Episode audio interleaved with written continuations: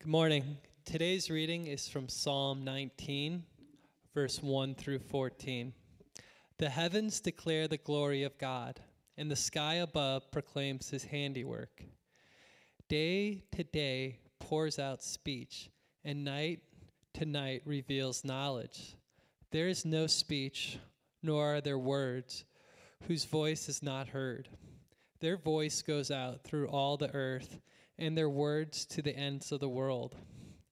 In them he has set a tent for the sun, which comes out like a bridegroom, leaving his chambers, and like a strong man runs its course with joy. Its rising is from the ends of the heavens, and its circuit to the ends of the ends of them. And there is nothing hidden from its heat. The law of the Lord is perfect reviving the soul.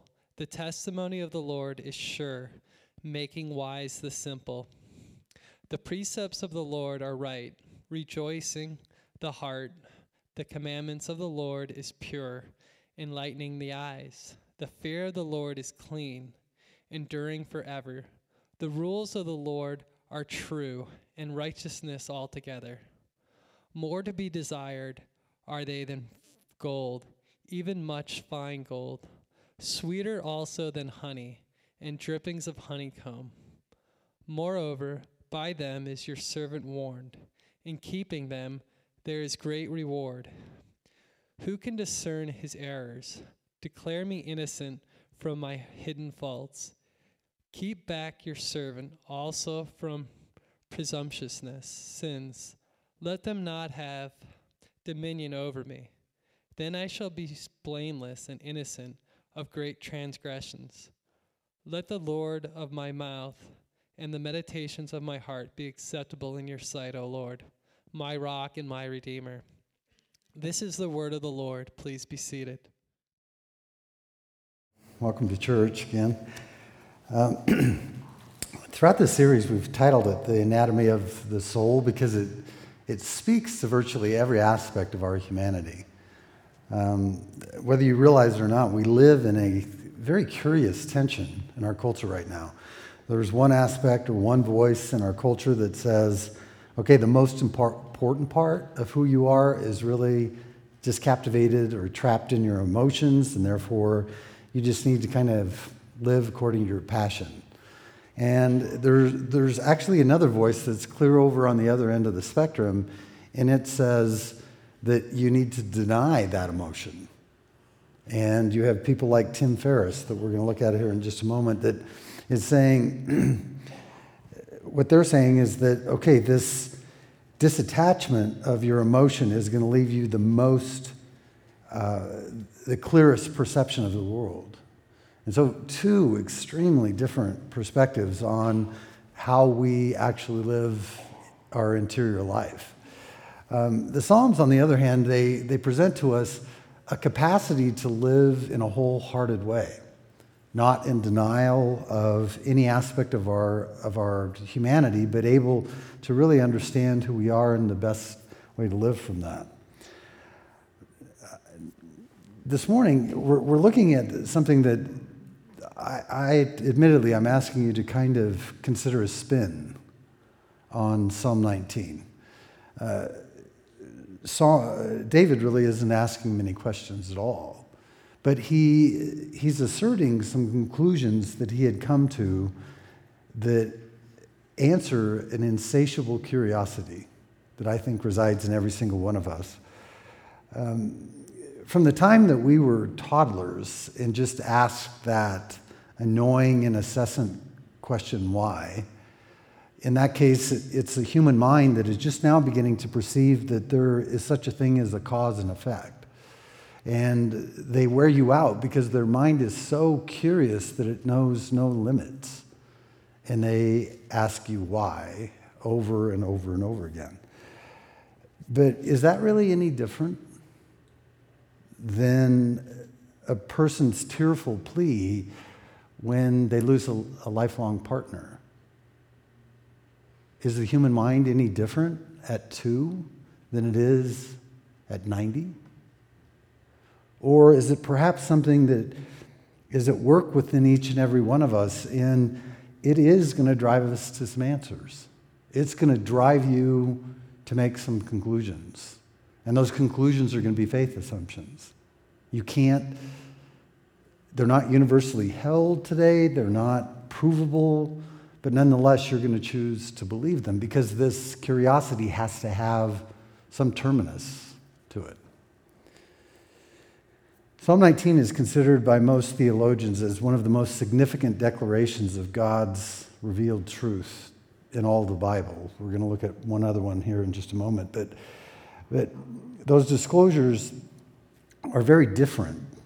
The first part of it, it's almost divided in equal sections. The first part of it tells us what God shows us from nature, and the second part of it shows, describes what it is that God reveals to us through the Bible.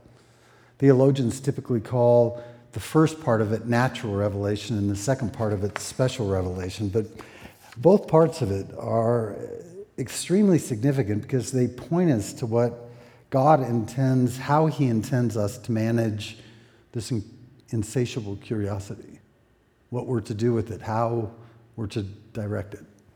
And so it's a very, very interesting passage for sure, for sure. It's very short, very brief, but its impact is incalculable, I think, not only on us as individuals, but humanity in general.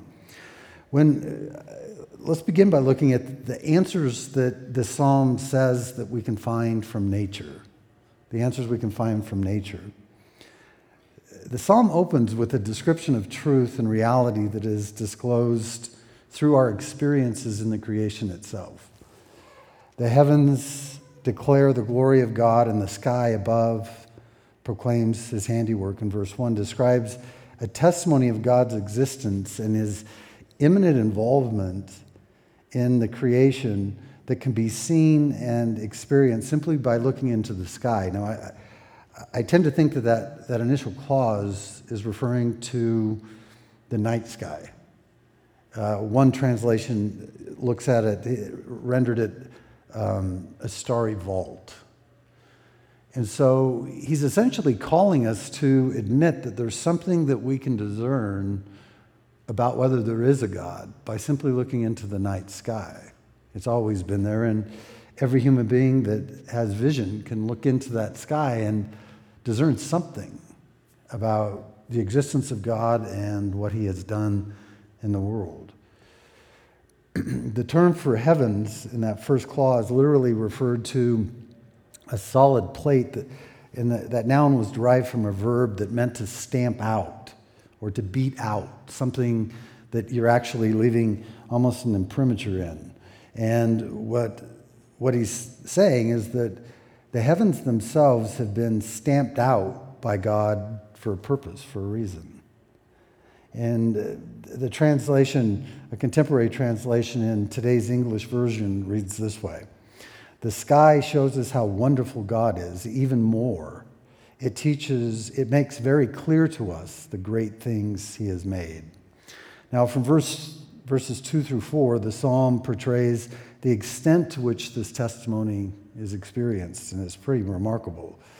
And the term day to day pours out speech and night to night reveals knowledge is actually depicting kind of a timestamp. And not only is it saying that it's there from day to day and there from night to night as the earth would rotate, it's a historical reference that's capturing the fact that there's never been a historical moment in which this testimony hasn't been like sent into the world. No human being at any time, at any place in the world has missed this. And so the first is kind of a timestamp. The second, the second is that there is no speech, nor are there words whose voice is not heard. In verse 3 refers to its intelligibility. And he's basically saying it's impossible to not get it. It's impossible to not see this. It's always intelligible. And then the last clause in verse 4 their voice goes throughout all the earth and their words to the end of the world is a spatial reference that says there's no limitation to it. You can't be just outside like I could step out of this light. He says you can't be outside of it. There's no way that you can miss this. Throughout history, throughout moments in time, not, miss, not understanding it in your mind or in any space. And that is an unbelievably descript enclosure that he makes there. Now, when we come to verse 5 and 6, it, those verses describe the particular testimony that God has disclosed by one aspect of the creation, the sun. And it's a poetic description that attributes to the sun actual human attributes. Like a bridegroom leaving his chamber depicts the provision or the benefit that a bridegroom was expected to provide for his bride. And he now reveals it breaking forward day to day in a way that he says it runs its course with joy. And so it's rising from the ends of the heavens and it circuits to the end of them, and there is nothing hidden from them. In verse 5b through 6, depicts God's common grace in which Jesus himself would describe in Matthew 5 and verse 45, where he says, God causes the sun and the rain to fall on both the just and the unjust. Universal disclosure, universal understanding, in one sense, universal accountability. Now, when Paul takes up the same theme in the first chapter of Romans, he actually says the suppression of this. He, just like the psalmist, he's not admitting that there's people that miss it. Instead, he's saying that there is an accountability that comes from this that is remarkably condemning. He says it's, the, it's literally the basis of all idolatry, comes from suppressing or pushing down with great. The verb that he uses in, in the first chapter of Romans is to press down with extremely great force. And this is how he says it, beginning in verse 18 of Romans 1. He says, For the wrath of God is revealed from heaven against all ungodliness and unrighteousness of men, here it is, who by their unrighteousness suppress the truth. For what can be known about God is plain to them, because God has shown it to them. For his invisible attributes, namely his eternal power and divine nature, have been clearly perceived ever since the creation of the world in the things that have been made, so they are without excuse. For although they knew God, they did not honor him as God or give thanks to him, but they became futile in their thinking, and their foolish hearts were darkened. Exact same concept of natural revelation. And here Paul attaches it to every form of false worship that emerges from the human heart. It happens as a result of not listening to what you clearly knew, what you clearly understood.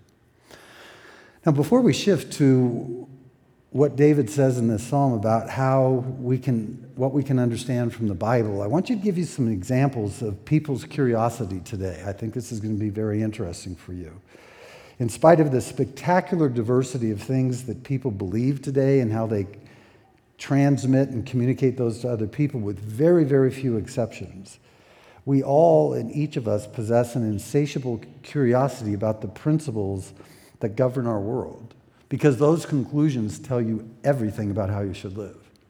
And so there's very few exceptions where where people do not speculate or try to put some sort of a conclusion in that place of what you believe about what governs our world. Now, the first example I want to give you is a, from a very, very prominent investment uh, individual.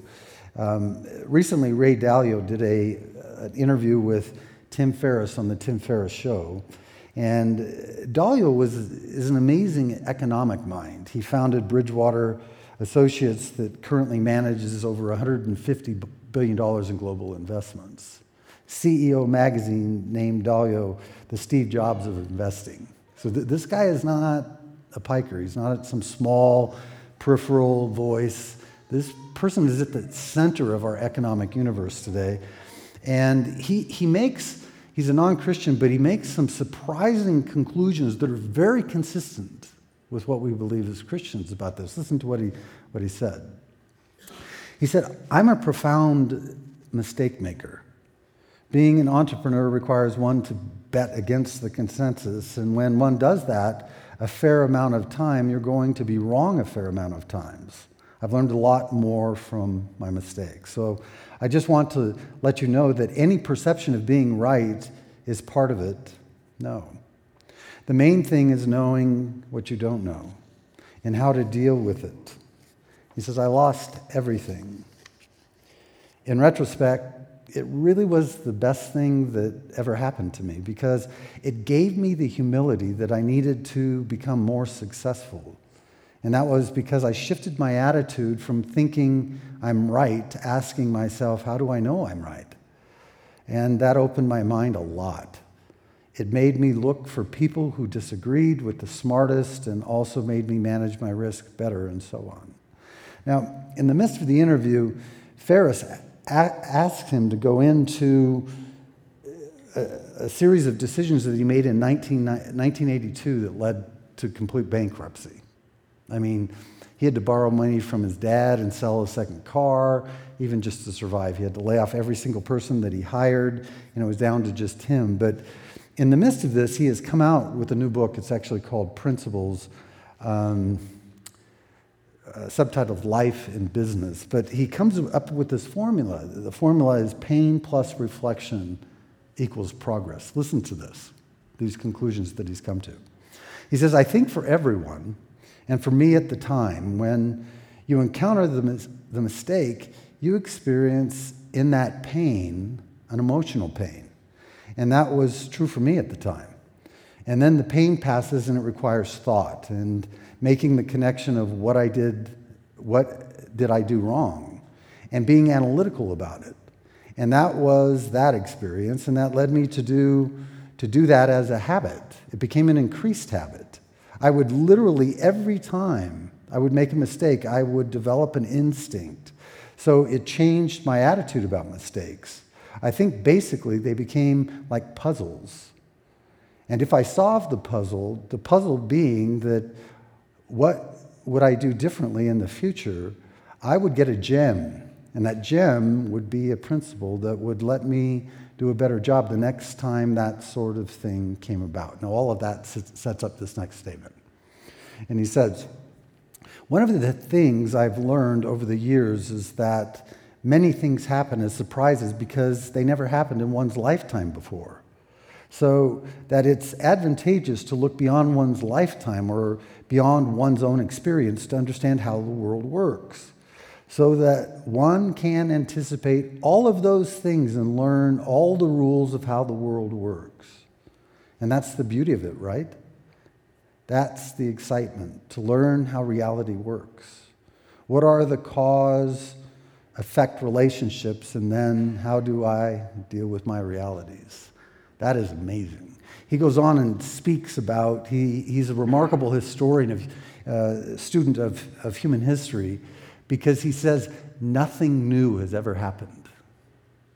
Everything has come before. And he sounds profoundly like Solomon when he talks about everything just repeating vanity of vanity, it's all vanity. And there's nothing new under the sun in the book of Ecclesiastes. But here you have the, perhaps the most brilliant economic mind in our world today that is saying there are fixed, inviolable principles that make our world work.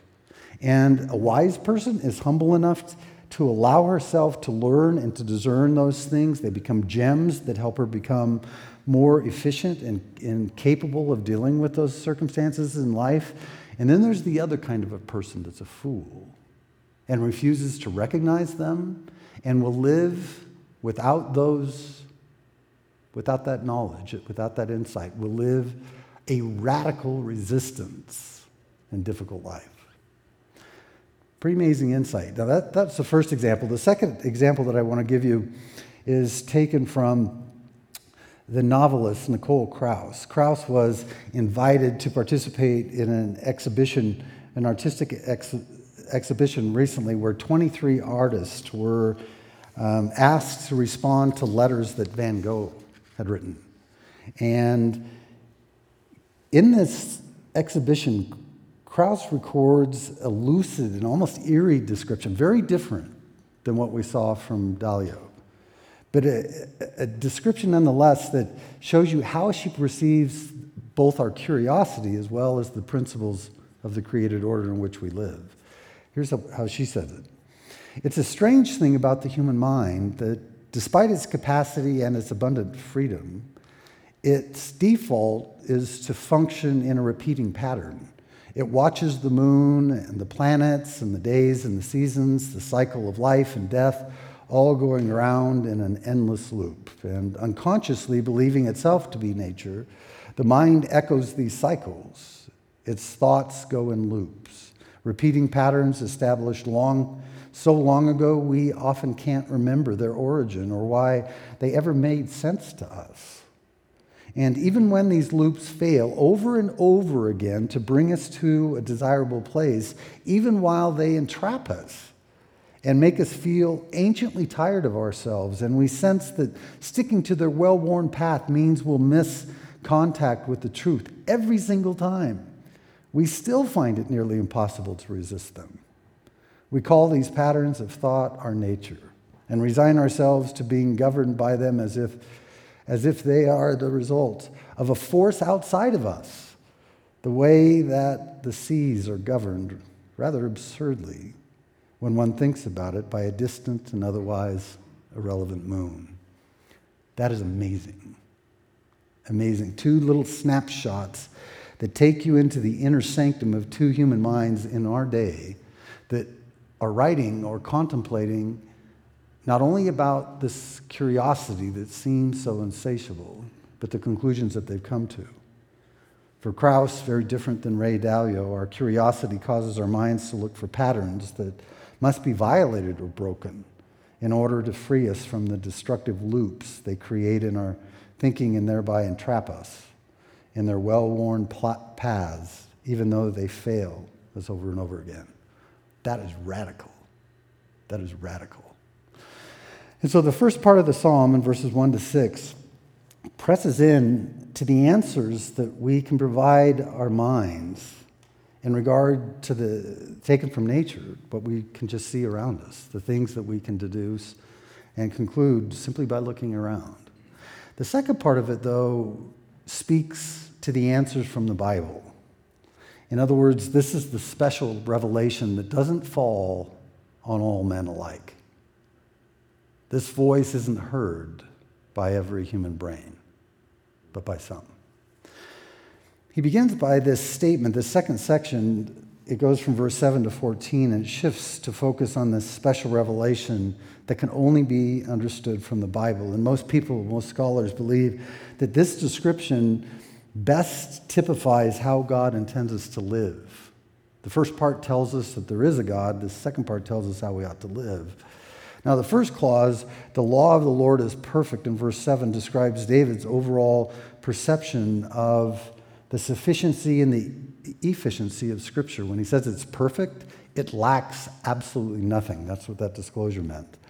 And so it's, it's capable of governing every aspect of our lives.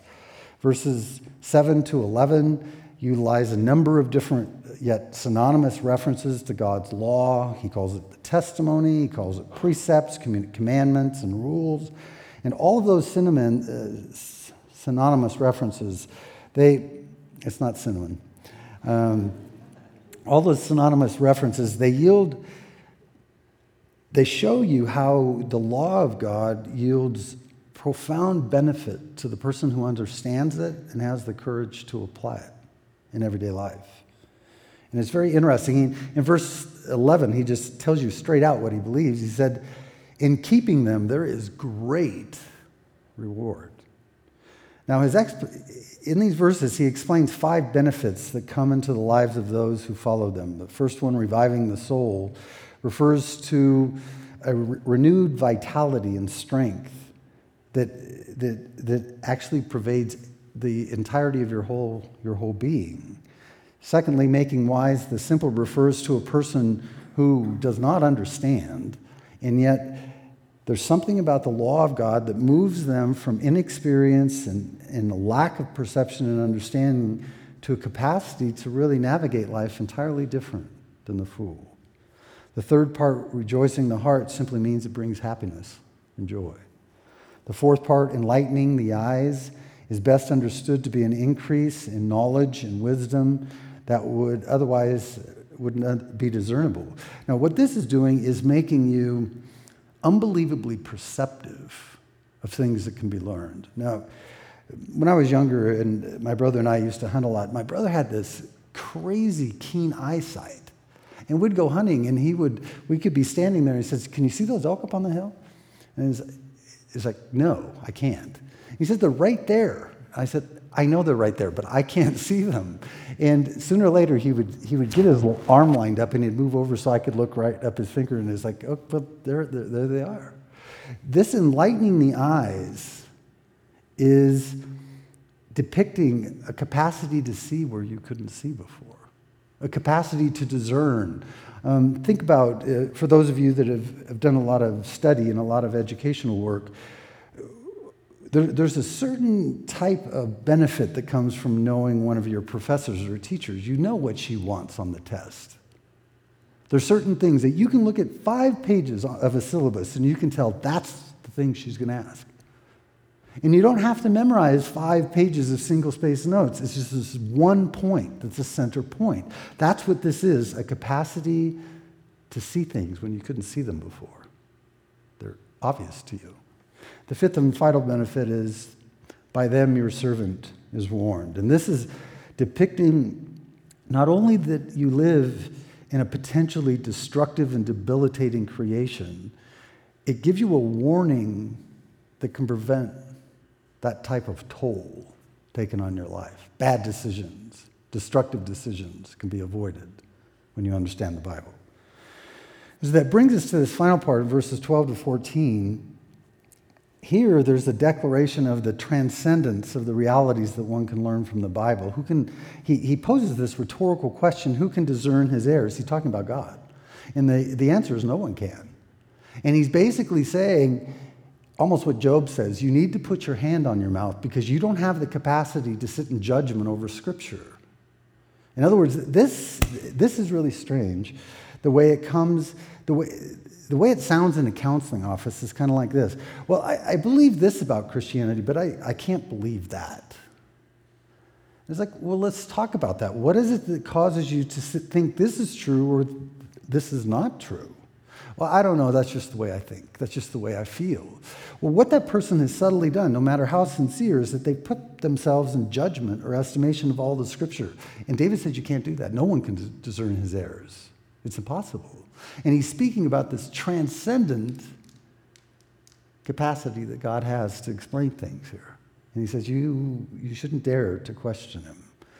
But beyond that, he goes, he says, um, he says, declare me innocent from hidden paths. And then another clause, keep me back from, keep back your servant also from pre- presumptuous sins. Let them not have dominion over me. David knows that there is a capacity to get so entangled in sin that you're imprisoned by it. You can't get out. Now, without question, I'm not looking at any of you. I know that there's some of you here that are there. You've been there. You, you, you, it wasn't, but a few years ago, you stood in an, in an altar like this and you promised fidelity in a marriage, and you have no capacity to, to deliver on that. You've tried to break a pornographic or some addictive practice, and it has you in its grip to the point that you are entirely incompetent to break its grip. And David is praying for that. This is a plea to God that it would not have that kind of mastery over him. He goes from there and he says, from that humble place that he's pleading with God, he said, Bring it to bear in my life that I might be blameless and innocent of great transgression. And then let the words of my mouth and the meditation of my heart be acceptable in your sight, O Lord, my rock and my redeemer, is both a plea and an act of worship. He's signing the signature on the end of this psalm is basically him saying, I know you're it. You're the one that possesses all of this. Now, what, what's interesting to me that if we step back, if, if you look at this as a unit, there are very few passages of Scripture that are more that, that more clearly express how Christianity actually answers the questions about whether God exists, why we are here, or how we should live. And Psalm 19 provides each of us with faith assumptions You see, those are the things that I explained in the beginning, and all of us have them. But Psalm 19 actually tells you some things that fit in those boxes whether there's a God, why you're here, who you are, how you should live. And it's giving you those faith assumptions, and those faith assumptions are not universally held today, and you can't prove them. But nonetheless, you've chosen to hold on to them. You've chosen not to let those slip out of your, out of your faith. And that's not an easy thing to do. To be, we sang that song, it's, it, it, it, it takes a remarkable courage to doubt your doubt. It takes a remarkable courage to admit your doubt. Those of you that are hanging on to your faith by your fingernails, you know exactly what I'm talking about. But it's not until you lean into your doubt, it's not, to, it's not until you actually begin to doubt your own doubting that you can come through it. With what Tim Keller says, with any, any kind of answers or conviction that would withstand the questions of an intelligent skeptic, much less your own adversity. But you must. You see, the ultimate question about all of this that we're each facing is not whether we possess insatiable curiosity. That's a given. The question is really what are we willing to believe to satisfy it, to put it to sleep? You see, that's the real question.